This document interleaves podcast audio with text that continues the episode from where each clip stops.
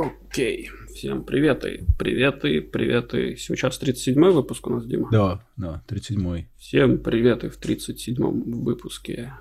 Это был привет с Мальты, да? Да, привет с Мальты. А у меня какой-то немножко унылый привет из Латвии. Каждому свое. Хотя тут, ну да, хотя тут вроде бы солнце, должно быть весело и классно. Обычно mm-hmm. так и есть. В Латвии это очень редкий и очень такой жизнеутверждающий случай. Ой, в Латвии сейчас такая погода. Это, видимо, чтобы компенсировать все остальные проблемы. Потому что офигенное лето, вот сейчас осень солнечная, вообще все замечательно. Это чтобы всем было хоть в чем-то хорошо. Угу. Так, ну чё, давай к делу. Ну да, да, давай.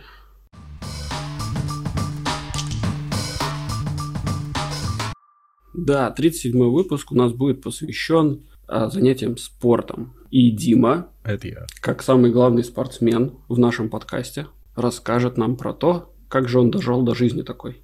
Дима. Да, дошел я. Я тут специально даже посмотрел, когда я до нее дошел. Я просто помню, ну, мы же с тобой в одной школе учились, и, э, собственно, ну, как бы в школе ты был ну, нормальный парень. Потом мы с тобой встретились, наверное, спустя года 3-4, нет, три, наверное, после того, как ты школу закончил. Вроде да. Вот. И ты так, ну, такой стал взрослый товарищ, презентабельный, солидный. такой солидный, да. В азиатском правильно. понимании этого слова. Да. Так это, как это, заматеревший. Вот. А потом как-то, да, как-то наши дороги немного разошлись, и потом я только узнал на Фейсбуке, что ты начал а, заниматься активно спортом, и, и как-то и как-то я даже удивился. То есть я прям картинка полностью поменялась. То, как ты, ну, как, как, каким я тебя помнил и каким ты стал. И вот как ты вообще пришел к тому а, пониманию, что тебе что-то в жизни надо менять. Я на самом деле просто понял, что, возможно, я так умру, если я продолжу, как я делал. А были какие-то посылы? Ну, во-первых, картинка в зеркале. Потому что я в итоге дошел до того, что я весил 150 килограммов. Ого. И меня было прям, ну, очень много. При этом какой у тебя рост? 170, типа с копейкой какой-то маленькой. 175. Ну, Нет, окей, даже да. меньше, чем 175, ну, наверное. Да. Если неудачный день, то 171. Если... Я не знаю почему. Если было холодно. Да, да, кстати, точно. Зимой, наверное, я меньше просто. Так вот, я, мне кажется, там просто в какой-то момент прошел такую точку, когда я все вообще понимал, насколько я толстею, и, в какой, и ну, продолжил толстеть довольно бесконтрольно. То есть ты просто начинаешь кушать, все, кушать, кушать, кушать, кушать всякую дрянь, и в итоге тебя разносит. И это, ну, все быстрее, то есть оно неравномерно прирастает, а оно прям стремительно увеличивается. Ну и в итоге я стал прям, прям очень толстый. Я, кстати, теперь могу говорить толстый, там, толстяк и все. Знаешь, как геи могут говорить про геев, да? Черный про черных, я могу про толстых. Очень удобно. Ну вот, ну, у меня вот есть фотографии, мне Facebook подкидывает как раз Memories, и там, ну, лицо, которое конкретно не влезает в объектив. То есть оно ну, раза в два шире, чем я сейчас. Это довольно, довольно странно видеть. И, и какой-то момент, ну, просто это уже перешло всякие разумные границы. Ну, и плюс, э, ну, как-то вот все так сошлось, что я понял, что ну, надо, надо как-то немножко приходить в порядок. При этом я до этого несколько раз задумывался об этом, но не начинал. Сложно даже сказать почему, но это тяжело начать морально. Ну, я думаю, да. Потому что обычно у людей, знаешь, это вот это состояние, когда ты такой ночью лежишь, не можешь заснуть, и такой думаешь, вот, завтра начну бегать. А потом с утра такой просыпаешься под будильник, открываешь глаз такой, э, не начну. Ну вот э, бегать-то, э, я хотя бы, к счастью, бегать не начал. Это мне, наверное, очень сильно повезло, что я не начал бегать. Да. Но я как минимум э, начал прилично кушать, и как я потом выяснил, я очень прям резко зашел, так не надо было делать. Вот, но мне повезло, что все закончилось хорошо. Так вот, э, я за полгода тогда скинул 75 килограммов. За полгода? Да, я похудел ровно в два раза. Ты просто чисто питание? А, в основном, да. А что ты именно сделал? Ты как-то ты снизил количество еды, ты, сни, да, ты снизил я, количество. Я делал все, что можно было делать неправильно. Ага. Потому что, ну, то есть я я тогда же не знал, как нужно правильно есть, поэтому я решил, что надо есть сильно меньше. Рацион был тоже такой довольно странный. Ну, понятно, очевидные вещи, это там всякий сахар, там выпечка и так далее убрать, но я, в принципе, ну, например, не знал про то, сколько надо там белка есть, жиров и так далее. То есть, э, когда, в как, с какой частотой там нужно кушать и все. То есть я mm-hmm. просто, ну, типа, просто стал есть сильно-сильно меньше. Это, кстати, было очень мучительно. Ну, я думаю. При этом я по непонятной, ну, сейчас для меня непонятной причине, например, был убежден, что надо есть апельсины. Ну, вот, я не знаю почему, но я их ел. Вот. А, хотя нет, на самом деле нет, не надо. Ну, просто ты, наверное, смотрел картинки этих накачанных черных людей в Африке и думал, ну, они же, наверное, апельсины только едят. Э, я даже не знаю, что они едят. Нет, я... Нет, нет. Картину накачанных черных людей я стал смотреть позже. Нет, я, я не знаю, там просто была какая-то адская мешанина, плюс интернет это большое зло, потому что там написано все, что угодно, всякая дрянь вплоть до того, что есть продукты, которые помогают худеть. Это неправда. Не существует продуктов, которые помогают худеть. Поэтому, ну, ты когда Слушай, ну... хочешь, ты начинаешь верить просто в это все.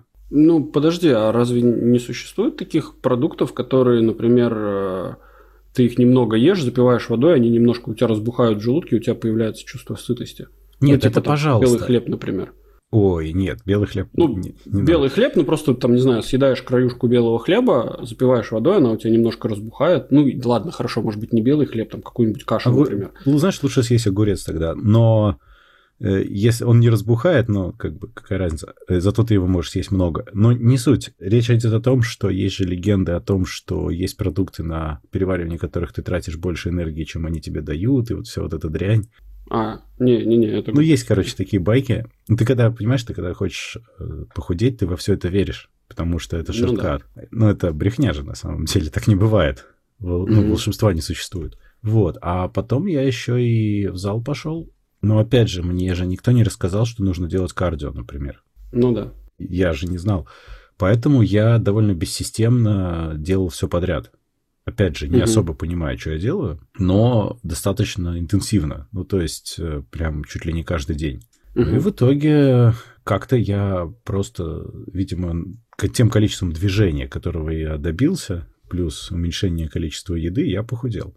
Угу. А потом уже я как-то начал интересоваться тем, что вокруг меня вообще происходит.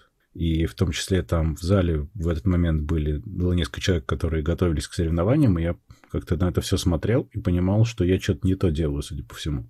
Потому что у людей явно есть какой-то план, и они что-то делают по-другому, и, и у них есть какая-то система, ну, которую да. я совершенно не понимаю. И ты пошел к тренеру? Не, а. Я не, нет, я все еще пытался сам. Я все еще пытался сам. Там же, опять же, есть куча советчиков, которые там с разной степенью качества тебе что-то посоветуют. Ну да. Но тоже не всегда это нужно слушать, потому что подавляющее большинство советует, исходя из себя, а не так, как нужно делать. Угу. Ну и опять же, совет от человека, который занимается 10 лет, ну он такой себе будет, конечно. Ну, немножко не про меня. Поэтому, ну да, я продолжал всякую дрянь делать. Ну и потом, да, потом я как-то познакомился с тренером, который оказался сам по себе ну, таким не самым лучшим, но вполне достаточным. И решил попробовать. Просто мне понравилась идея, что вроде как я достаточно похудел, и вроде у меня что-то получается, можно попробовать сделать что-то еще. Но это, наверное, потому что я просто, в принципе, увлекаюсь. Угу. Ну, и я увлекся. Но это не так уж, не так уж э, легко было.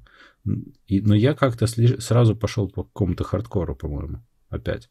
То есть я ударился в некую крайность. А у тебя было вот, ну я же понимаю, что вот это, ну во-первых, начать это очень эм, как бы сложный процесс, который требует достаточно больших ментальных усилий, да, то есть нужно в голове у себя перебороть э, какие-то какие-то желания, там не знаю, проблемы внутренние.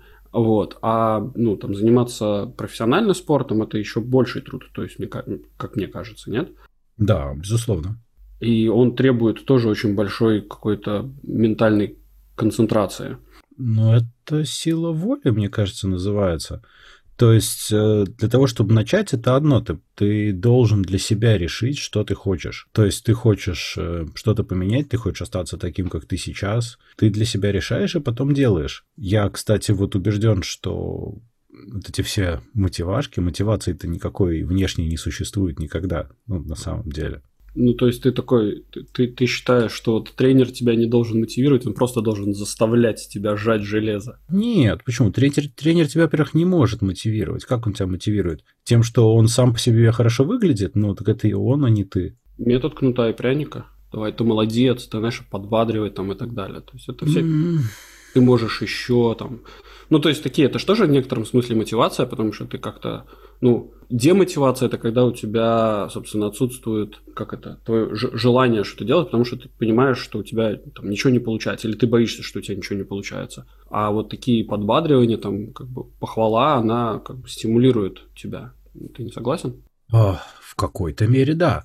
Но мне кажется, что здесь ситуация такая, что у тебя есть цели какие-то свои собственные, которые ты сам себе поставил, но сам процесс, он очень долгий. То есть э, для именно мужчин, которые этим занимаются, у девочек немножко иначе это все работает. Там чуть-чуть больше завязано на генетику, по-моему. А у мужчин это прям ну, очень долгий процесс. То есть ты, если хочешь э, набрать там, не знаю, массу качественную, то ты будешь это делать долго, годами. И у тебя не будет результата за месяц вообще никакого. Это невозможно. Угу. То есть у тебя вот эта вся мотивация, которую ты можешь себе набрать, она у тебя будет улетучиваться. Она будет очень такая эфемерная и ненадолго. Тебе нужно именно настроиться на то, что ты будешь фигачить. Быстрый результат, кстати, может быть потом, там, со временем. Это отдельно я могу сказать, как это получается, по-моему. Но в принципе, когда ты вот начинаешь и вот идешь именно вперед, то у тебя ну, не будет быстрого ничего. Вначале только быстро, когда ты скидываешь большой вес, там да, там он реально уходит очень быстро. Нет, ну, как бы сброс веса это тоже хороший такой, такой обозримый э, результат, когда ты можешь его увидеть. То есть ты прямо, ну, и это тоже стимулирует тебя. То есть, о, типа, становишься на весы такой, о, прикольно, давай еще. Но потом в какой-то момент у тебя перестает меняться цифры на весах, а меняется в зеркале. И тут тоже такой сложный момент, тебе нужно понять, что происходит. Потом у тебя начинает даже в плюс идти.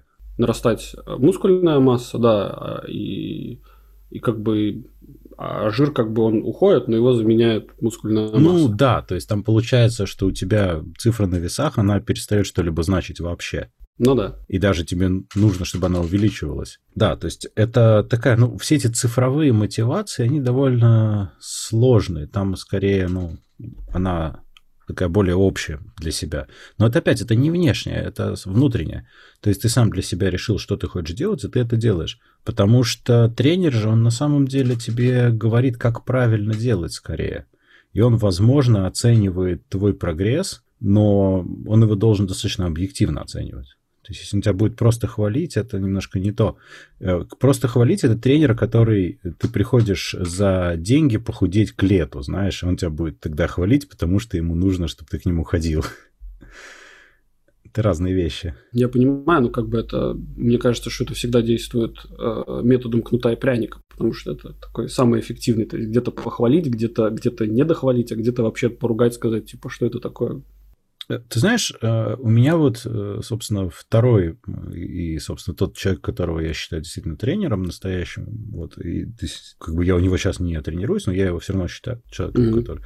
Вот, он достаточно мало вообще кого бы то ни было хвалит, только уже под, в самом конце, когда ты уже подходишь к какому-то результату, а в середине, типа, надо пахать. И вот, например, мы с ним просто вдвоем тренировались, одну-две тренировки в неделю из всех были вдвоем, и вот, в принципе, максимум мотивации, который был, это просто догнать и перегнать. Угу. Вот. Но у тебя там есть какие-то объективные вещи, это то, сколько ты там можешь поднять, э, сколько раз, ну, то есть именно вот на, на веса, на повторение, вот это вот ты можешь понять, ой, я там стал лучше в чем-то. Но это тоже в случае бодибилдинга не особо показатель, потому что это ну, не самое главное, сколько ты можешь поднять. Это не то, что решает. Там хитро. Там очень сложно с этими самыми, с э, как-то э, подсчетом баллов, назовем это так. Ну да, и вот этот вот принцип поднимай больше, кидай дальше, он ну, не совсем, не совсем здесь срабатывает. Ну, в какой-то да. мере. В какой-то мере он срабатывает. Ну, то есть я все к тому, что, мне кажется, тут э, работает исключительно личная постановка целей. И вот ты для себя решаешь, что там я хочу быть таким-то. Угу. И дальше ты стараешься таким быть. Тут вот главное не увлекаться. Вот с этим у меня, кстати, плохо. Я, по-моему, слишком увлекаюсь. Маленькая ОКР. Ну, типа того. А как твои близкие к этому относились, к твоим, а, твоему увлечению? С ну, это же это, это очень, очень тяжело. Это С недавно. терпением. Я восхищен этим терпением прям. Да. Потому что когда ты именно готовишься, ну, это прямо очень тяжело для окружающих. То есть э, количество времени, которое ты в это вбиваешь, и твое состояние периодически, и все вот это, мне кажется, это, ну, это реально тяжело для окружающих. Лучше такому не подвергать никого из близких. То есть э, идеальный бодибилдер это человек, который одинокий такой, да, ни, ни, ни с кем не живет. Мне кажется, примерно так оно и есть. Э, максимум там пара, но тогда они оба немножко двинутые. Тогда это как-то работает. Потому что, иначе, понимаешь, иначе это создает очень много проблем. И к тому же тебе это нужно все совмещать с работой, а в какой-то момент голова работать перестает. Да. И это тяжело. Э, и тяжело для окружающих, потому что ты становишься более нервным. Чем дальше, тем более нервным. И опять же, Тогда мне казалось, что так и надо. Сейчас я совершенно так не считаю. Но когда ты то ты ешь много, там, фигачишь там по, не знаю, 15 тренировок в неделю, то ты ешь там меньше, потом выходишь в ноль углеводов, тебя начинает перекрывать. Потом ты опять ешь, потом ты не ешь, потом ты не пьешь. И там, там всякая фигня начинается. И ты, ну, мозг, он вообще неадекватно начинает работать. Мозгу плохо. И ты все время усталый. Ну да, да. Это, это тяжело. И если тебя еще там род, ну, как бы близкие тебе люди начинают тебя раздражать, то это, наверное, прям... Все начинают раздражать. Все вообще, даже не только люди, а вообще все начинает раздражать. И это, по сути, того не стоит, потому что это попытка добиться результата ради результата. Потому что ну, как я потом понял, что, ну, окей, ты потратил кучу времени, ну, кстати, денег тоже, и сил, и всего, и нервов, а потом, ну, и, и что? Ну, ты, в принципе, это делаешь для себя. В этом больше нет абсолютно никакой цели, кроме как сделать это для себя. Ну да. И, в принципе, поставить галочку. Самая большая проблема в том, что после того, как ты, собственно, дошел до этого пика, ты же, в принципе, пытаешься спланировать некий пик формы на там сезон соревнований, там же ну, несколько стартов, и ты считаешь, на какой из них ты реально ходишь пик, а остальные, ну, типа, подводка, подводка, и вышел. Это очень-очень тяжело, и ты держишься, держишься, держишься, потому что там, получается, качели каждую неделю. Ну, скажем, вот э, тут были, когда, ну, когда я выступал, да и сейчас тоже принцип, когда каждую неделю соревнований, то есть у тебя есть между ними неделя, ну, пять дней на самом деле. И ты устраиваешь каждый раз качели там с водой, с углеводами, со всем.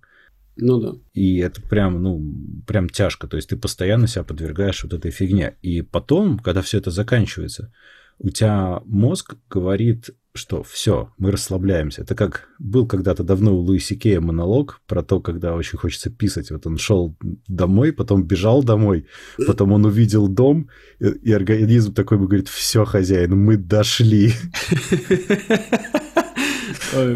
Вот, и здесь, здесь ну, что-то похожее происходит, и на самом деле подавляющее большинство людей, включая меня, после всех соревнований, набирают вес очень сильно. То есть э, есть масса случаев, когда там плюс 10-15 килограмм сразу. Буквально за неделю-две, потому что люди начинают бесконтрольно жрать, потому что им можно. Ну, типа, все. Ну да. Временно расслабляемся. Кстати, от этого даже есть случаи смертей, к сожалению. О. Это, собственно, те немногие смерти бодибилдеров, которые есть, они от двух вещей. От неправильных там разных препаратов или от как раз э, вот огромной нагрузки на сердце потом. Потому что, ну, когда тебе прилетает за неделю там 15-20 килограммов, ну, это не, вообще не круто. Может плохо кончиться. Особенно на фоне предыдущего обезвоживания. Потому что опять ты когда не пьешь, а потом ты засаживаешь там 3 литра воды почти залпом, ну, это, наверное, не очень здорово. Ну да, да, да, конечно. Ты затронул тему о финансовую конечно же, ну, без цифр и так далее, но это как бы вообще в Латвии можно Давай в Латвии, потому что у тебя там есть опыт. В Латвии вообще возможно подготовиться к соревнованиям без какого-либо спонсорства? Ну, то есть я не говорю как бы, обычному человеку. То есть не, не, не то, что миллионер там и... Ты просто... Понимаешь, э, Нет, Латвии ну... ответ будет звучать так. Что такое спонсорство?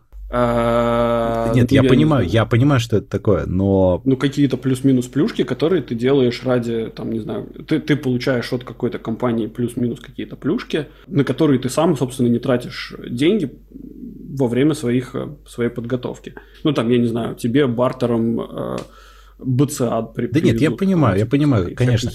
А, значит, смотри, Тут ситуация такая, что во всем мире подавляющее большинство людей без этого именно и готовятся в том числе и в Латвии. Угу. Все чисто на свои. Окей. Это огромное, вообще невероятное меньшинство тех, у которых есть возможность с кем-то сотрудничать. Это те, кто вышли на какой-то реальный результат, и это имеет э, смысл для этих компаний. То есть это люди с определенной медийностью. Ну, в случае Латвии, повторюсь, этого практически не существует. В Латвии буквально есть пара человек, у которых это есть. И они выступают ну, на про уровне там, достаточно серьезно. То есть подавляющее большинство людей готовится абсолютно и только на свои деньги, вкладывая mm-hmm. в это много. И ну, на выходе получая ничего. Ну, в какой-то момент это может иметь смысл, когда ты ну, там, работаешь тренером для рекламы, но реклама, конечно, ну, можно добиться рекламы более дешевыми и, и приятными способами. Что касается меня, то у меня в какой-то момент было сотрудничество с компанией, они мне сами предложили, там, да, там, ну вот всякое спортивное питание, в принципе, да, они мне давали. Но опять же, не все, но достаточно много. Там что-то давали, что-то дешевле. Ну, в целом это было, конечно, ну, это помогало. Но это редкий случай. Просто повезло, по-моему. Интересно. Так что в это нужно вкладывать тогда именно в подготовку достаточно много денег, и это очень больно на самом деле. Потому что ты понимаешь, что эти деньги, ну, они никуда не, никак тебе не вернутся. Ну, это ты сейчас понимаешь, пройдя этот путь. А да, те люди, да. которые начинают, они же не, не, ну, как бы они видят в этом будущее. То есть, что, типа, это инвестиция, которая мне вернется. Тут надо ясно понимать, что в этом нет будущего. То есть, э, посмотрев с какие-нибудь соревнования, не знаю, мотивашки, еще что-нибудь, и решив, что вот теперь вроде у меня получается, я буду спортсмен буду этим зарабатывать деньги, к сожалению, нет. Никто не будет этим зарабатывать деньги. Таких людей в мире достаточно мало, в каждом виде спорта. Действительно, те, кто зарабатывает, меньше 500. Сильно меньше. Поэтому все остальное это люди, которые хотят, чтобы думали, что они зарабатывают для того, чтобы повысить свою медийность. То есть показать красивую жизнь там в соцсетях и так далее. А на самом деле этим заработать очень тяжело, а в, в странах, где нету этой индустрии в принципе, как Латвия, например, это нереально. Там в той же России еще более или менее что-то можно, просто потому что очень много народу, много компаний и ну, какие-то шансы есть но тоже очень призрачный на самом деле, потому что рынок неплохо поделен, и ну, кто тебя пустит? Как, понимаешь, кто тебя пустит туда, где тебе будут платить за то, что ты тренируешься, ну, по сути дела. Ну да. То есть, ну, там и так всем хорошо. Ты, там никто новый сильно не нужен. В Латвии так таких толком вообще не существует, к сожалению. Я на Кипре э, в свое время познакомился с болгарской парой. Э, они оба бодибилдеры, постоянно там в каких-то соревнованиях участвуют и они э, являются, как это, амбассадорами какого-то бренда Титан или как-то так, э, вот этих э, спортивного оборудования. Титан, по-моему. И они, э, ну, они, во всяком случае, мне рассказывали, я не знаю, правда или нет, но они рассказывали, что они свой зал на Кипре открыли, ну, вот, потому что они перешли там в про-серию, и им предложили как бы вот компания Титан предложила им, ну как это очень сильно помочь э, в открытии залов Да-да. и быть их амбассадорами. И они, ну вот как бы они сейчас вот они живут на Кипре и содержат там этот спортивный зал, который пр- практически без вложений каких-либо они открыли и получают с него прибыль. Понятное дело, что сейчас они там как бы а сейчас у этого зала а, там, а, там, какой-то процент уходит в компанию обратно, но им этого вполне достаточно для того, чтобы жить на Кипре и продолжать тренироваться и продолжать как это, жить на широкую ногу, назовем это ну, так. Я бы сказал, что это реально, но это достаточно существенное везение. То есть это очень большие молодцы, что они сумели этого добиться, потому что они в какой-то момент поняли, что у них есть возможность каким-то образом там, зацепиться за эту возможность, они ее не упустили, эту возможность, они это сделали правильно. То есть, ну, большие молодцы, толковые люди. Но это, это удача, безусловно. Не, мне кажется, ничто другое. Ну, конечно же, большая работа, но, конечно же, большую работу вкладывает очень много людей. И, и очень маленький процент людей получает обратно что-то адекватное.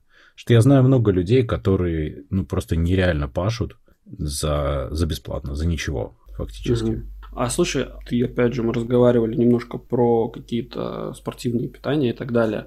Я так, ну, как бы существует миф, Э, в интернете, что можно подготовиться безо всяких спортивных питаний и так далее. Как ты считаешь, это вообще реально или нет? Да, вполне.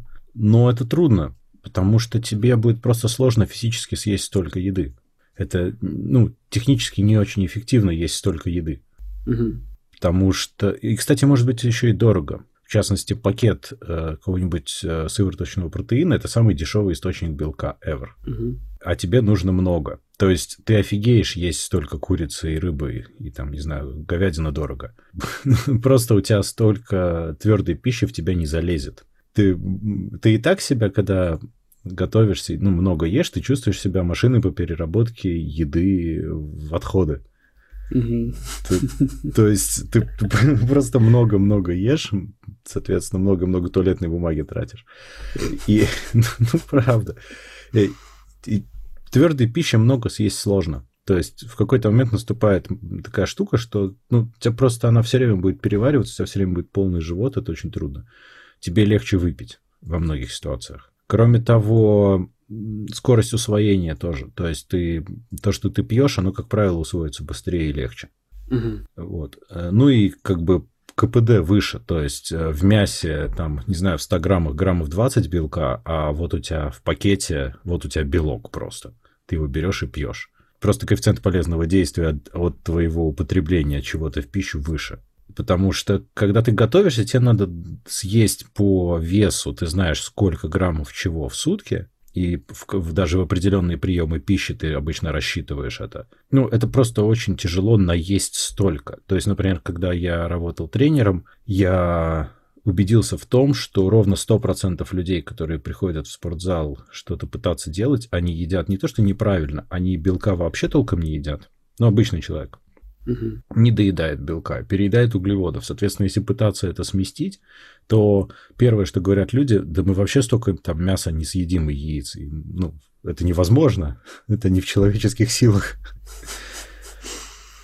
Ну вот, э, это действительно тяжело. Зачем? Можно пить. Плюс есть вещи, когда тебе нужно быстро, чтобы усвоилось, поэтому тебе проще какие-то экстракты есть. Те же БЦА. Ну, как бы есть, наверное, люди, которые немножко побаиваются пить порошковые протеины, потому что они считают, что это химия, и как бы химия плохо влияет на их организм и так далее, и так далее. Ну, ты можешь брать творожок, отжимать его, упаривать то, что получилось, и кушать то, что там у тебя осталось. Получится ровно то, что у тебя в пачке с протеином. Ну, я... Ну, это да. же оно же и есть. То есть это те, кто думает, что это химия, по-моему, не занимаются этим спортом, потому что там все очень просто. Нет, просто нет, я, ну это да, я просто к тому, что вот те люди, которые могут, должны были бы бы, которые могут мотивировать, э, скажем, людей подготавливаться к бодибилдингу, да, то есть я говорю про близких людей, угу. там мамы, папы, там не знаю. А в этом смысле? Да, они сразу так. Ты открыл, ты купил большую банку протеина, это же химия. Вот. Ты знаешь, и начинается вот это вот, типа, ты как смотри, из... убьешь здоровье.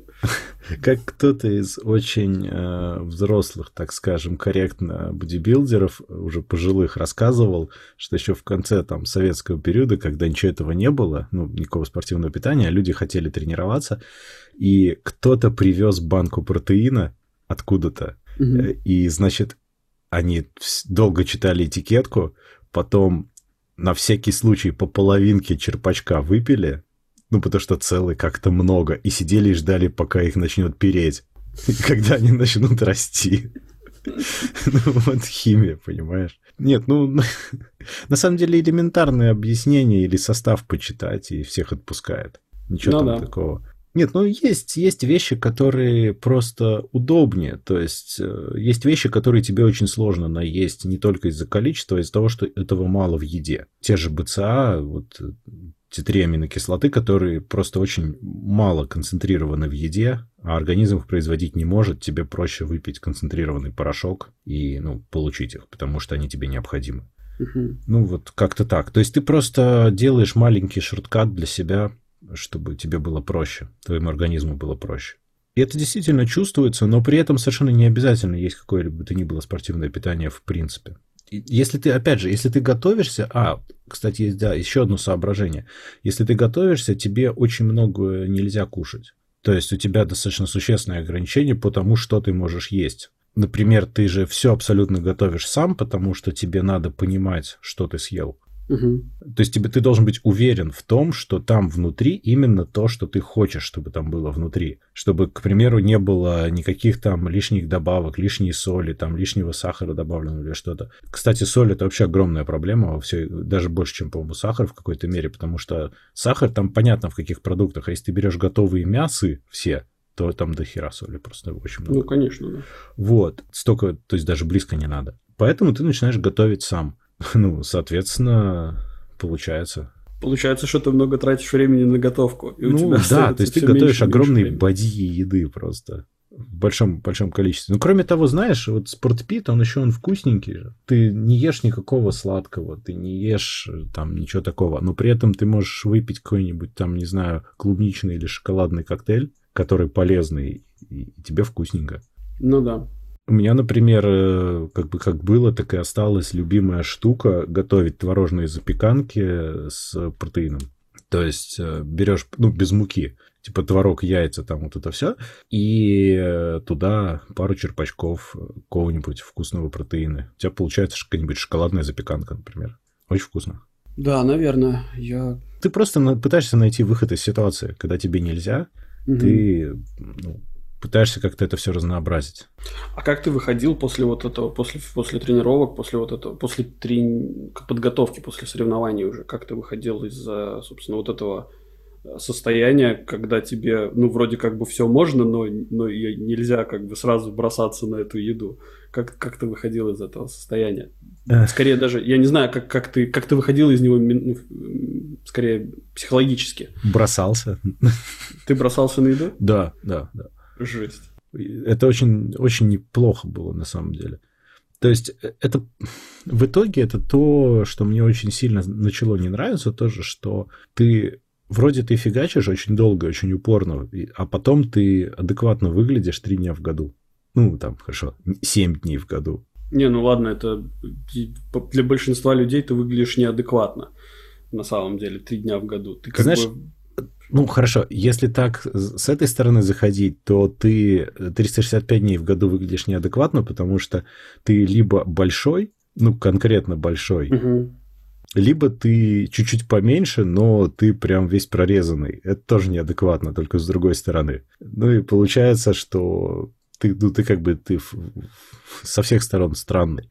Но при этом, с точки зрения как бы общее, не знаю, эстетических вещей, ты выглядишь адекватно очень мало времени. И получается, что ты, ну, ну, вроде ты стараешься, но это не очень здорово. То есть ты, ну, как бы ты все равно не, не выглядишь как бы очень каким-то спортивным, знаешь, эстетично спортивным.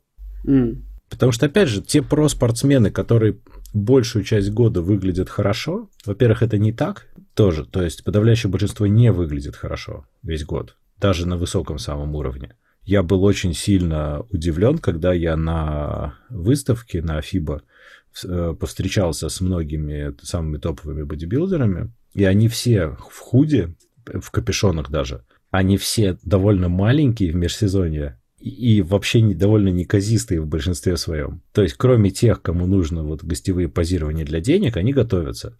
А те, кто на таком уровне, что им уже не надо, они в межсезонье достаточно хреново выглядят на самом деле. А потом они, соответственно, готовятся именно к соревнованиям.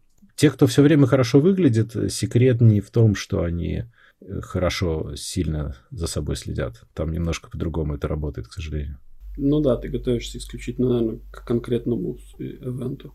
Ну да, и плюс там довольно много химии в это вовлечено, и получается, что это тоже не совсем как бы правильно, так скажем. Там, э, ну, ты же не можешь э, ни к одному, ни, ни к одним нормальным соревнованиям ни одна особь мужского пола не может подготовиться без химии. Это просто вот, чтобы было всем все ясно.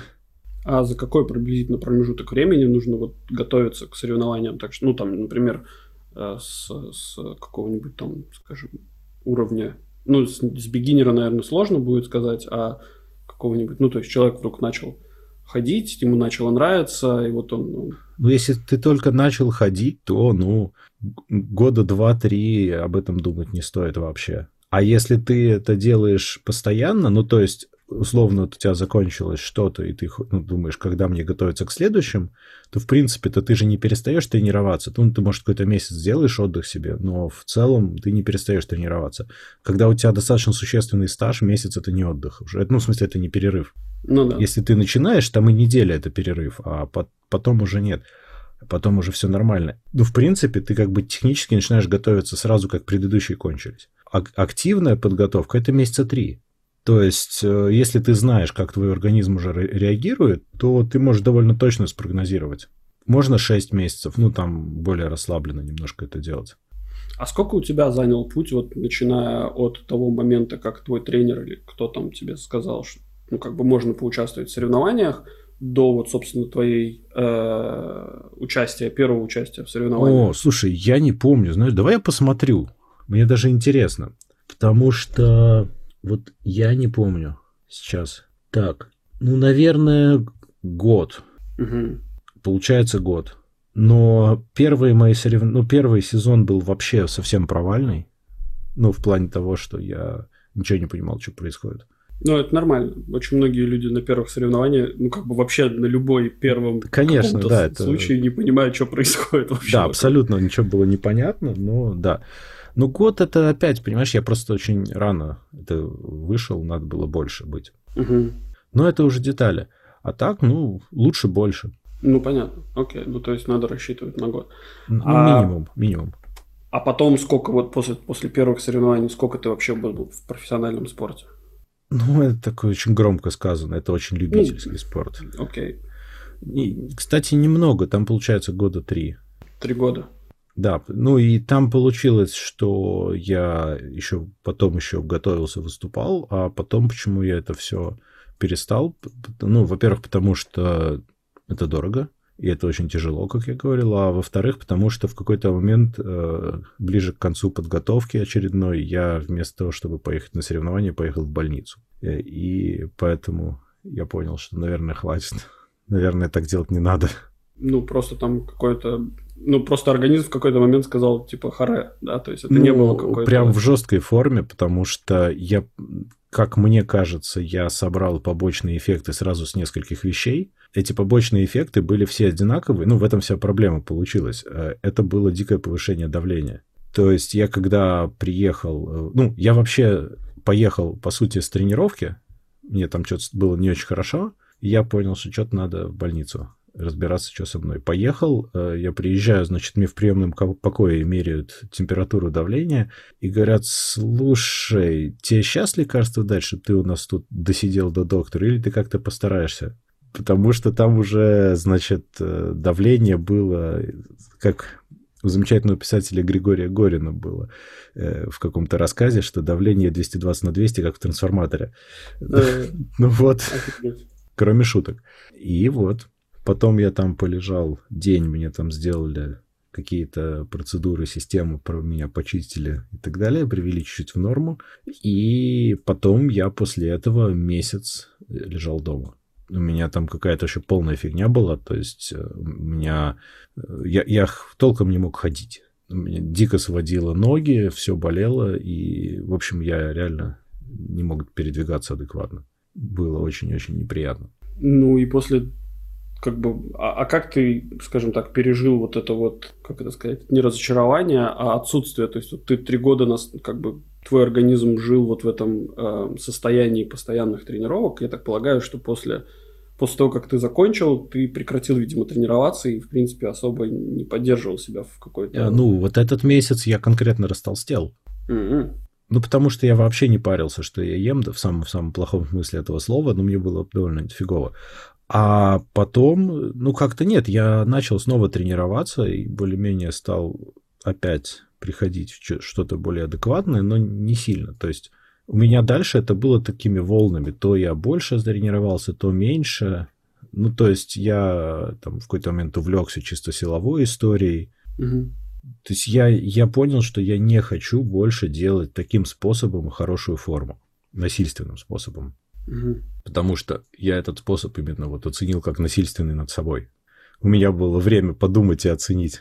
Потому что когда ты этим занимаешься, и ты идешь по нарастающей, ты это не чувствуешь, на самом деле. Ты не понимаешь, что ты делаешь. Ты как бы, знаешь, как ты с горы разгоняешься, разгоняешься, и тебе сложно очень критически посмотреть со стороны на это все. А, а в какой-то момент ты, когда докатываешься до низа горы и, и врезаешься в стену вместо того, чтобы мимо нее проехать, пока ты лежишь возле стены, у тебя есть время подумать. Mm-hmm. Ну да. Вот да. так примерно у меня было ощущение. Вот. Но да, потом, потом потихонечку как бы то делал, то не делал что-то, но выглядел, конечно, как пельмень довольно долго. Ну, а теперь что? Чем сейчас занимаешься? А теперь я как-то решил не быть пельменем. Этим, ну вот этим летом я реально начал много ездить на велике и ходить пешком, но в основном ездить на велике. Но я же, как я говорил, я же увлекаюсь, поэтому я начал с того, что я просто катался на велике там, не знаю, полчаса, а дошел я до того, что там 50-60 километров в день То есть, э, ну, как-то с перебором опять. Надо, надо немножко расслабляться. Я вот не знаю, у меня есть э, друг, э, который на Кипре начал заниматься триатлоном, прям, прям реально увлекся и начал до сих пор, по-моему, участвовать в соревнованиях. Никита, если ты нас слушаешь, привет. И он э, ну, как бы у него, я следил за, за его лентами в Фейсбуке, то есть, что он там делает, как тренируется, и он каждое утро а, там в 5 утра до работы вставал, из одного города ехал в другой, там, получалось где-то промежуток 30 километров, как велотренировка, на велосипеде ехал, там, значит, около моря он купался, ну, собственно, делал заплыв, тренировку плавательную, и потом обратно на велосипеде возвращался к рабочему дню. Вот, типа, мой случай, да. Вот, Только да. тут купаться холодно, а так я встаю там, ну, в 4 где-то утра, Угу. Сажусь на велик и еду из Риги за Юрмалу туда дальше, ну дальше куда доеду сколько батарейки во мне хватит. Ну, там хоть полтора-два часа в одну сторону точно. То есть 30, ну, сейчас 30-35 даже иногда километров в одну сторону. И потом просто обратно. Ну, это круто, потому что в Латвии, насколько я помню, очень хорошие дороги, ну, велодороги для этих самых велосипедистов сделаны. Поэтому, наверное, ты едешь и просто хорошо наслаждаешься. Ты знаешь, а, парадоксально то, что велодорожка именно вот от Риги в Юрмалу, например, она хорошая, но она совершенно разбитая. Там прям нужно ее помнить, чтобы ты ну, не сильно отбил себе все. Да. Она, к сожалению, да, такая. Но сейчас строят еще одну, там параллельно ей практически пойдет, будет новая. Думаю, что будет просто новенькая получше. Ну, просто за счет того, что она новая. Ну, и кроме того, самая лучшая дорога это когда ты едешь э, в какие-нибудь 5 утра по Юрмале или там дальше, там просто никого вообще нет. И просто по обычной дороге едешь, вот она ровная, хорошая. Но зато ты можешь, во-первых, посмотреть восход. Восходы очень красивые. Ну да. А во-вторых, самое поразительное, что животные бегают. То есть едешь э, через город, и ты вот косулю видел, например, пару раз. Заяц бегает, ежики ну, что-то топают. Ну подожди, ну ты имеешь в виду город, это вот из, а, как это называется, из Иманты уже как бы на выезд в сторону Юрмала, правильно? Один раз Косуля была на велодорожке, но пару раз именно в самой Юрмале. А, ого, прикольно. Я не знаю, куда, и зайцы там тоже бегают. Р- очень рано утром. Я не знаю, откуда и куда они несутся, но они там есть. Круто, круто. Вот. Так что вот. Но это опять, это, по-моему, какой-то перебор происходит. То есть зачем столько-то? Ну, это как бы тебе нужно, как бы каждый человек же индивидуальный, и тебе нужно просто смотреть, как твой организм реагирует на те или иные там, увеличения, уменьшения э, нагрузки. Ну, это есть, да. Если ты себя есть... чувствуешь хорошо, то, мне кажется, файн. Почему нет? Просто хочется больше, но это такое вот надо себя стопорить в этом, не надо больше. Ну и да, и плюс еще всякие турники во дворе. У нас тут э, рядом школа, там хорошая площадка сделана, там есть и турники, и брусья, и этого вполне достаточно. А на время карантина ее не закрывали? А, а на время карантина ее закрывали, но у меня дома есть турник, во-первых, и гантели. А. Во-вторых, э, на время карантина, поскольку закрывали все спортзалы, я еще и отказался от абонемента в спортзал. Угу. Что? Теперь у меня его нет, и я туда не хочу. Меня, главное, добило просто, ну, я сначала подумал, зачем мне в спортзал, если это потенциально опасно. И, меня добили аргументы, в том числе и владельцев спортзалов, когда они говорят, что, ну, к нам-то можно ходить, у нас-то только здоровые люди занимаются. И вот мне просто стало интересно, как они это определяют. Ну, наверное, как-то ну, нет, понятное дело, да. То есть ну, это же ты же не знаешь, то есть это, дух, да. Да, это же зависит не от того, что ты там спортивный или что-то, откашлянул на тебя кто-то или нет. То ну, есть да. это совсем не так работает. А тут пока хорошая погода, пока на свежем воздухе можно, замечательно, можно пользоваться. Что ты зимой хочешь, да, планируешь делать? На лыжах бегать до Юрмалы? А я вообще, ну, велик до снега более-менее, потому что, ну, можно нормально одеться и ехать. А вот э, потом, ну, я, поскольку сейчас планируют начаться дожди, я купил домой самый дешевый велотренажер. Mm-hmm. Они оказались реально недорогие. Я готовился к худшему, а они оказались недорогие. Вот, и у меня теперь есть решение этой проблемы. Ну и плюс турник. Ты когда-нибудь слышал про виртуальные велогонки, велотурниры? Это когда ты садишься на велотренажер, одеваешь VR-шлем и Слушай, я не знаю точно, как это работает, но вот у нашего Никиты, про которого я говорил до этого, у него есть... Э, короче, его велосипед, он ставит на ролике, угу. которые подключены к компьютеру или, не знаю, к какому... У него там, собственно, свои мозги какие-то есть. И на телевизоре запускается реальная гонка, и ты можешь онлайн как бы соревноваться со своими друзьями какими-то, у которых тоже такая штука есть. Сам Ничего с собой себе. можешь тренироваться. Это очень круто. Ну, то есть я смотрел на это, на все такое, блин, это очень круто, это очень это круто. Это очень круто звучит. Не, я такого не знал даже. И там можно всякие там реальные гонки, которые, ну, реально вот эти вот велогонки, которые устраиваются, ты можешь проезжать маршруты, и там прям очень качественно Но он именно скорость трекает, да, не повороты. Он предполагает, Нет, что ну, ты едешь по поворотам правильно, а ты именно крутишь педали. Ну да, да, да, да, да. Я, кстати, я не знаю, может быть, там есть какие-то, типа, что ты можешь как-то регулировать э, как ты входишь в поворот, что я сильно сомневаюсь. Но... но тогда это требовало бы угла наклона велосипеда, это все очень сложно бы стало. Плюс, я думаю, угол наклона... Да, это было бы сложно, но я думаю, он еще и добавляет нагрузку. То есть, если ты в горку идешь, то он тебе колесики, колесики тебе немножко сложнее крутить будет. Ну, это я да, не знаю, это... но... По треку Никита... это несложно оценить. Именно вот ну, высоту да. это понятно, как сделать. Да, да наверное, без поворота. Ну да, это интересная идея. Это прикольно, я такого не знал. Не, у меня все намного проще. Там, если велотренажер, он у меня стоит напротив телека, и, и все. То есть ну, что-нибудь включаешь, и, и можно ехать. Но на велотренажере очень уныло по сравнению. То есть, ну, там часа полтора это прям тяжело. Когда ты едешь по реальному миру, то полтора часа это очень мало. Ну да. Ну, у тебя постоянно картинка меняется, свежий воздух, все дела. Совсем другое дело. Но там начинаются, кстати, неожиданные сложности с великом, забавные. То есть, например, э, ну, конкретно болит задница от, от седла. Друзья рассказывали, что это первые несколько этих самых, первые несколько недель. Вот оказалось, что это только у меня это усиливалось, и оказалось, что нужно, например, эти велошорты купить.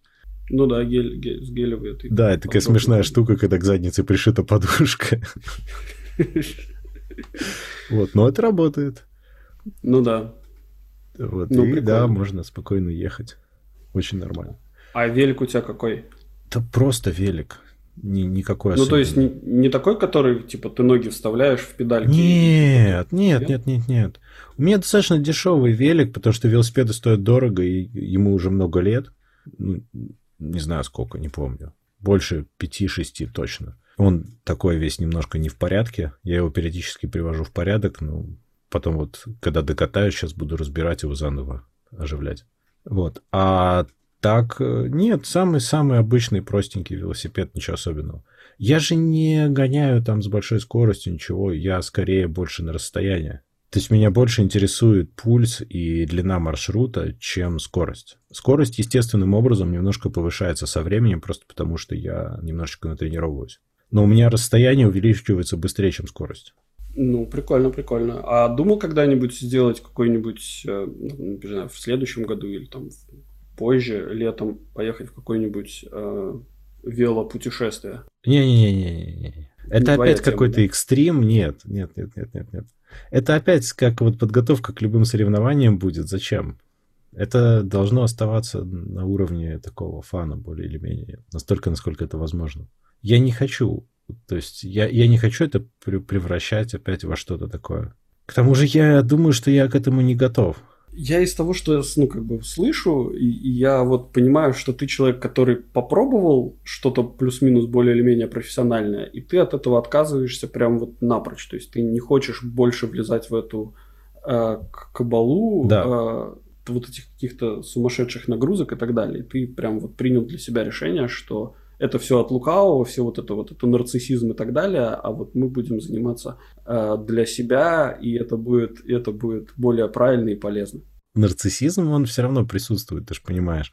Ну, а, это да. А да, то есть влезать именно в эту историю, какую бы то ни было серьезную, не хочется. У меня периодически бывают мысли э, там подготовиться, потому что сейчас это было бы не так тяжело, но я не буду этого делать все равно. Ну, не так тяжело, потому что я, например, э, сейчас вот, когда стал кататься на велике, я скинул практически 20 килограмм за там довольно короткий срок, ну как, ну месяца за, за 4, может быть, за 5. Но при этом я там и жир ушел, я еще и мышцы скинул, причем вполне сознательно.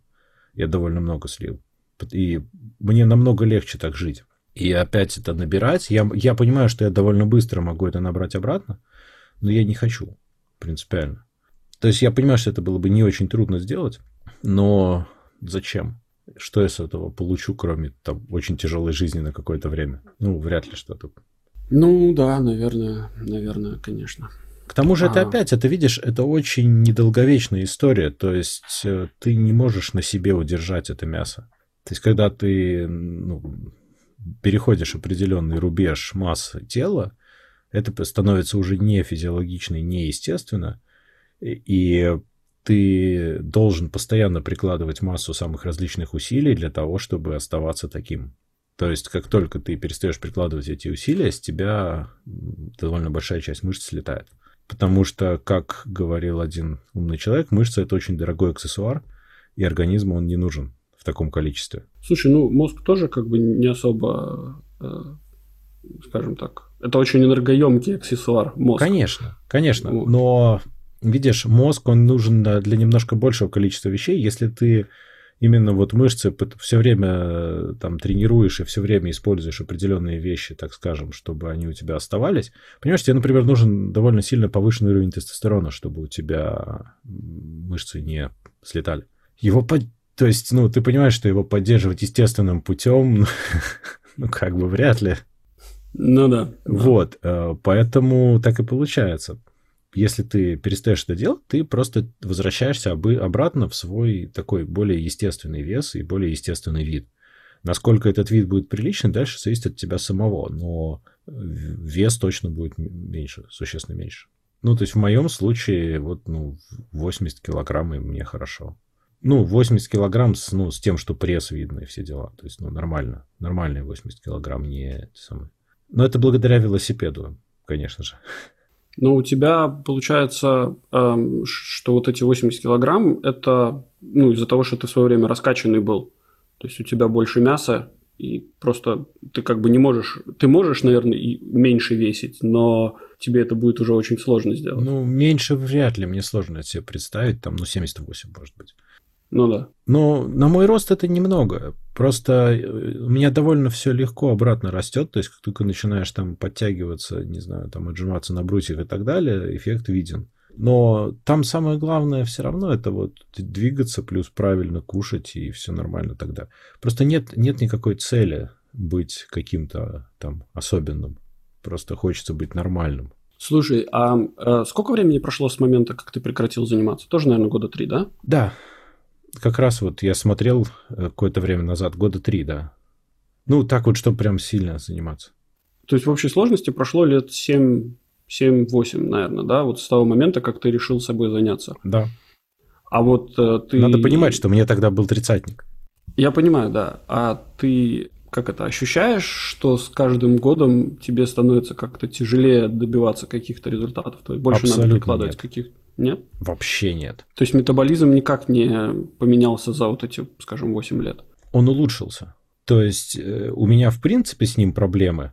Он у меня э, не самый эффективный на свете. Я очень сильно склонен к набору жира. То есть это из серии, что ты подышал над картошкой и плюс килограмм получил. Вот.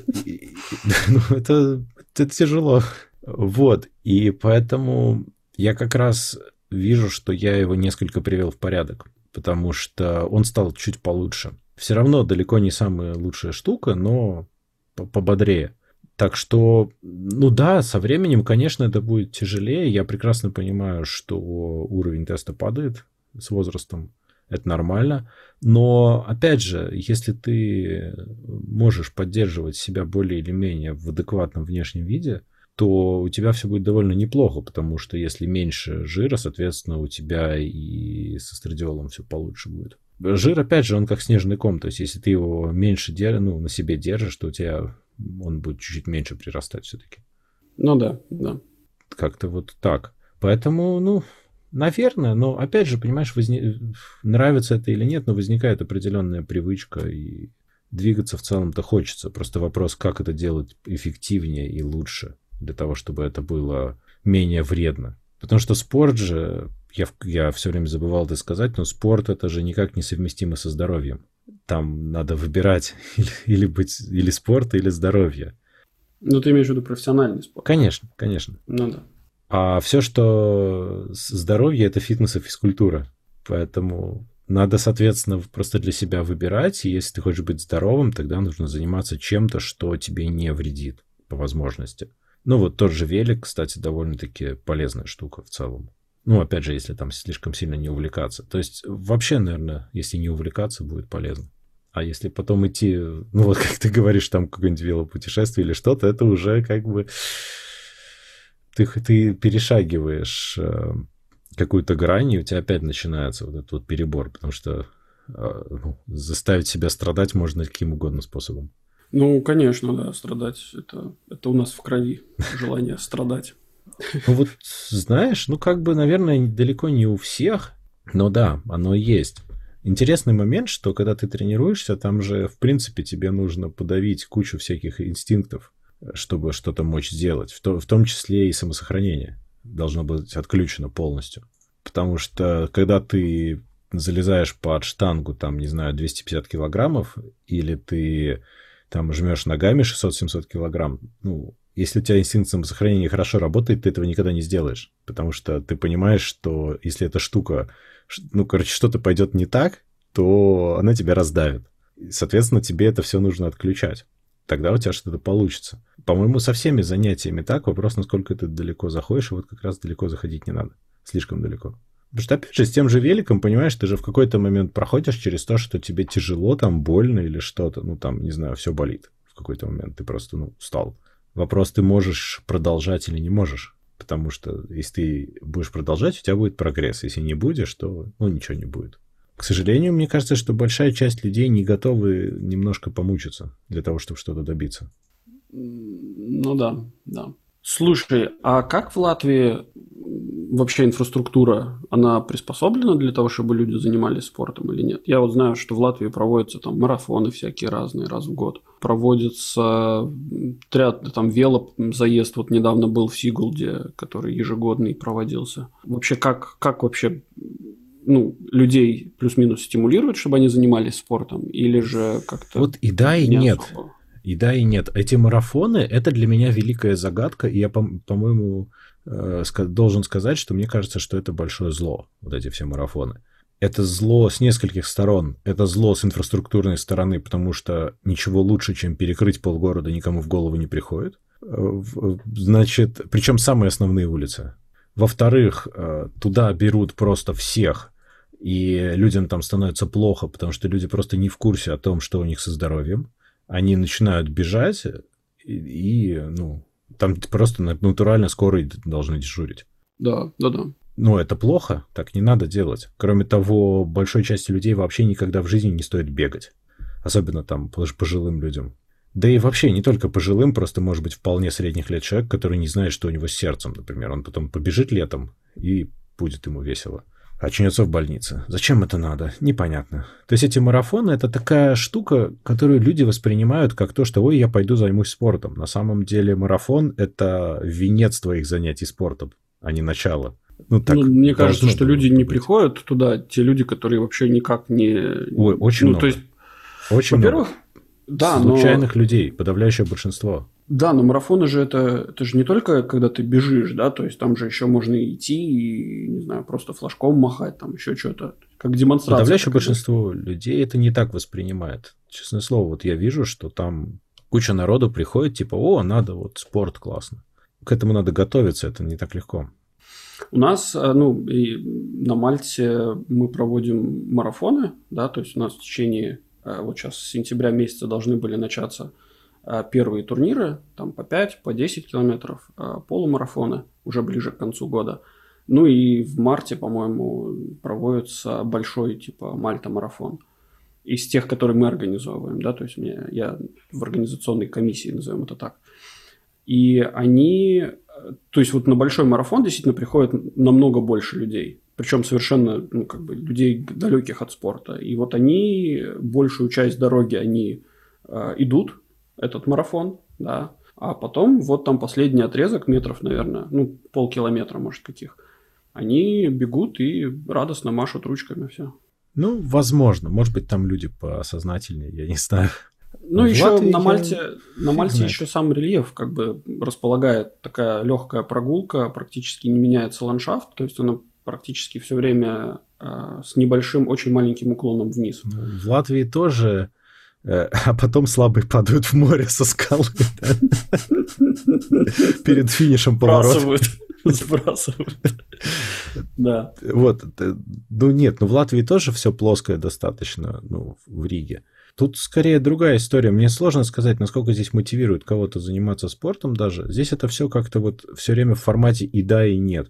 С одной стороны, вроде бы есть довольно много и строится довольно много хороших спортивных площадок, реально качественных. Есть э, уже много хороших. Есть дорожки для велосипедов, но они неконсистентные. То есть ты, например, через весь город на велосипеде нормально проехать не можешь. У тебя все время будет ситуация, когда тебе нужно понять, где теперь велодорожка будет, она будет за три квартала от тебя, и тебе нужно куда-то как-то к ней проехать. То есть они не до конца соединены, например. Но в целом это развивается. Потому что я это знаю, потому что я вот сейчас вот этим летом на велике достаточно много езжу, и вот последний раз я уже просто понял, мне там в магазин надо было ровно в другой конец города, через всю Ригу. Я просто на велике поехал, там 20 чем-то километров. Велодорожка была, ну, в лучшем случае половину пути. И венцом этой велодорожки было то, когда ты съезжаешь с, с моста, и за мостом метров 200 подземный пешеходный переход. Ну, дырка в землю которой. Э, и велодорожка, ты, ну, как бы через мост, там она обозначена, ты съезжаешь, она обозначена, и а, вот у нее же есть и белые ограничительные полосочки, чтобы ты знал, где она идет.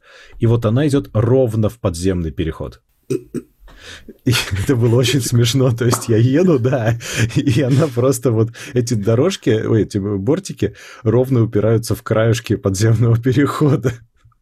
Я не знаю, кто это придумал, но у него больная фантазия. Э, у нас тут на Мальте тоже прикольно с велодорожкой. У нас есть так называемый Coast Road, который идет вдоль побережья. И она, то, то есть там есть эта велодорожка, которая заканчивается просто бетонным блоком в какой-то. Ну, то есть, типа, а не достроили, ну и ладно. Ну, ну вот здесь примерно вот так это выглядит, только ты под землю уйдешь. Ну да. Возможно, там есть отбойник, я не знаю, я не проверял. Ну, мне было очень смешно, и, ну, конечно, я эту всю фигню объехал, а дальше все, ты едешь как хочешь, неважно, думай сам. Слушай, ну получается, то есть до Копенгагена или до Амстердама, конечно, Латвии сильно далеко еще. Да, да, да, да. Ну, ты знаешь, до Амстердама, я даже не знаю, в Амстердаме велобеспредел же просто какой-то. Ну, в Копенгагене тоже. Ну, этот велобеспредел, это прикольно, но я офигел, когда я в первый раз в Амстердам приехал и увидел эту стоянку для велосипедов сначала около вокзала. Трехэтажный. Сумасшедший, да, совершенно. А потом по всему городу просто велики в огромном количестве. Но это прикольно. Конечно, далеко, но вот этим летом э, за счет погоды я вижу огромное количество людей на велосипедах больше, чем обычно. Намного больше, чем обычно. Просто потому, что на улице приятно. Насчет какого-то, возвращаясь к вопросу стимулирования занятия спортом, мне кажется, оно очень формальное. То есть э, площадки строят, да, но вот так, чтобы что-то организовывалось более такое массовое, адекватное, ну, не очень. Оно скорее показушное, мне кажется, к сожалению. Ну, я так полагаю, что это касается исключительно Риги, потому что рижский муниципалитет каким-то образом этим всем занимается. Если мы говорим про всю остальную Латвию, то там, конечно, наверное, совсем... Ну, в других городах тоже. Там есть площадки, там какие-то тоже забеги, заезды организовываются. Просто это все довольно небольшое. В Риге хотя бы народу побольше, а в остальных городах, к сожалению, народу достаточно мало, и с одной стороны, про это просто меньше известно, с другой стороны, там это более здраво работает, потому что я знаю, что там пару городов, где организовывают просто местные ребята сами. То есть это просто знакомые, которые организуют какие-нибудь спортивные мероприятия, ну, просто потому что им хочется это сделать. Там в том же Даугавпилсе есть знакомые, у которых спортзал. Не единственный, но единственный адекватный, по-моему, в Даугавпилсе. Э, и он находится прямо возле центральной площади. И вот они на центральной площади договорились э, с мэрией, и они там за лето несколько раз организуют разные мероприятия. То есть они вытаскивают инвентарь, там все ставят и устраивают какие-нибудь открытые тренировки, там какие-нибудь такие простые соревнования по, по какому-нибудь э, вопросу, не знаю, который в голову придет.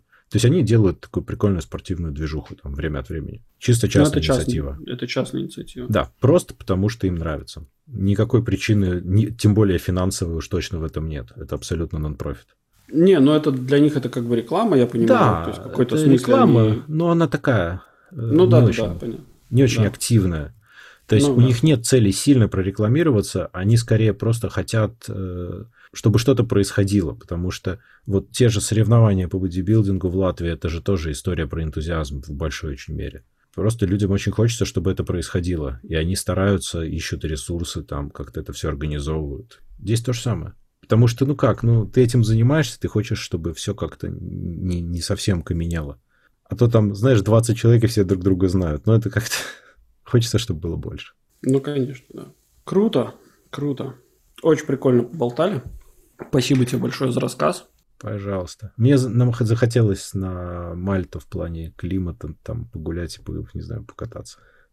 Слушай, здесь э, хорошо э, в том смысле, что здесь, если ты достаточно термоустойчивый, то, в принципе, здесь можно заниматься чем угодно круглый год. Но э, по факту здесь есть некоторые ограничения, которые, ну, которые сложно перебороть. Например, летом ты Э, если ты тренируешься, там, не знаю, бегаешь, занимаешься великом или там плаваешь, например, то ты, этим, ты, ты это делаешь обязательно до восхода или а, во ты время просто восхода. умрешь иначе, да?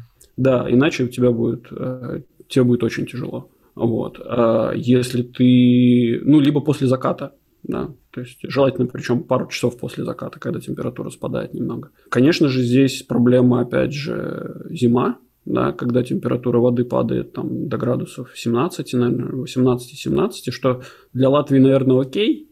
Это у нас лето. Да, но здесь э, из-за того, что и воздух влажный, то есть тебе прям, ну, то есть если летом ты в Латвии разогреваешься на пляже и идешь в 18-градусную воду, и тебе нормально, потому что ты выйдешь и ты опять согреешься, то здесь ты выйдешь и еще больше замерзнешь. А-а-а. И это, ну, как бы здесь, ну, да. ну это некомфортно. Ты, ты как бы, я понимаю, что есть люди, которые зимой ныряют, и, и в смысле не только не ныряют, а плавают, например. Но мы на них смотрим обычно как на очень сумасшедших каких-то туристов, которые там из, из какого-нибудь Таганрога приехали. Ну, конечно, ну так ты просто по контрасту приезжаешь из минус 20, и тебе кажется, что тут жарко. На самом деле нет. Ну, видишь, термоустойчивость в Латвии ровно наоборот. Вот я сегодня с утра вышел, там 8 градусов. Ну, плюс 8. Да. Ну, да. Термоустойчивость Нет, в обратную сторону. Первый год тебе будет здесь офигенно. Потом ты, твой, твое тело немножко адаптируется, и ты станешь как я. мерзля такая, знаешь, которая, которая там чуть-чуть ветерок подул, и ты такой, «Э, включите, пожалуйста, обратно солнышко. Ну да, ну да. Ну, я скорее исхожу из того, что все-таки, когда тепло, оно поприятнее. Да, да. Нет, оно, конечно же, намного комфортней. А, но у Латвии, ну, как бы у Латвии есть свои плюсы, например, да, да, которые, которые нельзя закрывать на них глаза, то есть не надо их э, вычеркивать, да, например, пейзажи. У вас очень много зелени, ты едешь, и тебя глаз радуется от, от зелени, которая у тебя есть. Потом сейчас вот у вас осень начнется, у вас будет все оранжевое. То есть у вас есть полноценные четыре сезона. В эти четыре сезона можно заниматься четырьмя разными видами спорта, например. Да, да. А, которые, которые действительно будут поддерживать а, не только там, не знаю, ноги твои в, в тонусе, да, а еще и там плечи, и руки, и так далее, и так далее. И еще эстетическая составляющая. Ну да, да, да. Вот. Эм, опять же, у вас бывает снег иногда. Вот. Э, можно кататься с горок. То есть Жаггер Каунс, там всякие такие э, аттракционы никто не отменял. А, мы туда сейчас ездили э, и сходили пешком по, по этим горкам. И как? Вниз. Нет, вверх сначала. Это очень странное удовольствие. Мы как-то не оценили, что это все-таки достаточно высоко. Да, есть. Когда, когда ты катишься вниз с горы, это намного... Кажется, ближе, да. Да, сильно ближе, кажется. Мы просто там гуляли возле реки, и нам нужно было наверх. Мы решили, что ну вот же горка, мы же на нее можем зайти, что там вниз-то mm-hmm. было уже, да, может и обратно. Да. А, вот, как бы, да, в Латвии тоже есть свои... Тебе просто нужно составить план на год, в, какой, в какое время года чем ты занимаешься, и это, конечно, будет э, весело. Здесь больше монотонности, то есть ты, ты если занялся чем-то, то ты занимаешься э, постоянно. Вот, то есть ты, у, тебя, у тебя нет смысла прекращать, то есть, ну, то есть нету, нету никакой внешней стимуляции, чтобы ты вдруг прекратил, например, бегать и, и начал, там, не знаю, плавать. Ну да. Вот. Как у меня, например, сейчас произошло, то есть я в какой-то момент, а, у меня начали, начало колено, ну, то есть я бегал по утрам, вот, и в какой-то момент у меня начало болеть колено, думаю, что-то не то, и тут повезло, э, ну, МРТ можно было сделать. Я сделал МРТ и понял, что у меня какие-то проблемы с коленом, надо, понял, что надо прекратить чуть-чуть. Ну, сделать хотя бы паузу какую-то. Ну, вот, все, перешел на плавание, сейчас буду плавать. Вот. Ну, плавать вообще классно. Угу, угу. Ладно, давай заканчивать. Давай. Классно поболтали. Вот, занимайтесь спортом, но не профессионально. Профессиональный спорт и жизнь – это несовместимо. Совершенно точно. Это более того, это против жизни иногда может заработать. Лучше не надо. Поэтому занимайтесь спортом для себя. Да, совершенно согласен. Всем спасибо. Всем спасибо. Пока-пока. Пока. -пока. Пока.